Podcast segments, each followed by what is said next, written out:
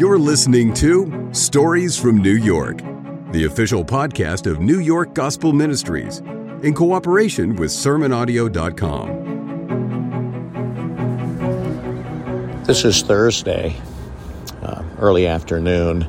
Here in Manhattan, the sun is shining brightly. It's a warm afternoon. The d- temperature is in the 50s. And we had a wonderful day yesterday um, during our chapel services and the people that came out.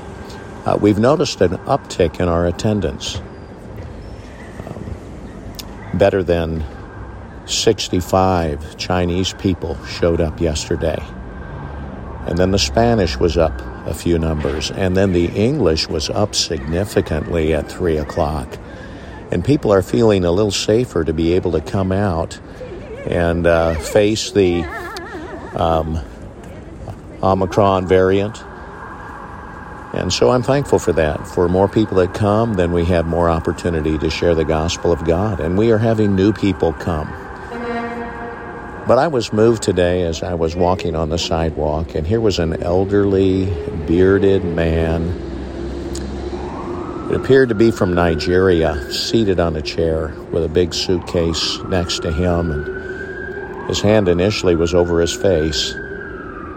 And when he removed his hand, I was able to engage him in conversation. And after speaking about the warmth of the sun and uh, the power of our Creator, and making that sun, and then making this earth, and uh, making us, I asked him if he had ever read the Scripture or had a copy of the Scripture.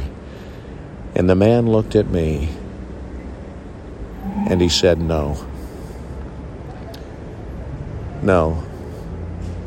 And I was thinking to myself, what a privilege is ours that in the kindness of God, a copy of His revelation has been put in our hands and in our own language. I'm privileged, you're privileged. And the mandate to get that gospel of God and the Word of God into the hands of people that have never read it uh, just presses upon us. And I'm just trusting God to give us the strength and the grace to touch more people with His gospel here in this great city. You've been listening to Stories from New York, the official podcast of New York Gospel Ministries. NYGM is strategically located in the heart of Manhattan and seeks to spread the good news of the message of Jesus Christ by the way of daily food distribution, the International Training Center, and the International Preaching Station. We invite you to learn more at sermonaudio.com forward slash NYGM.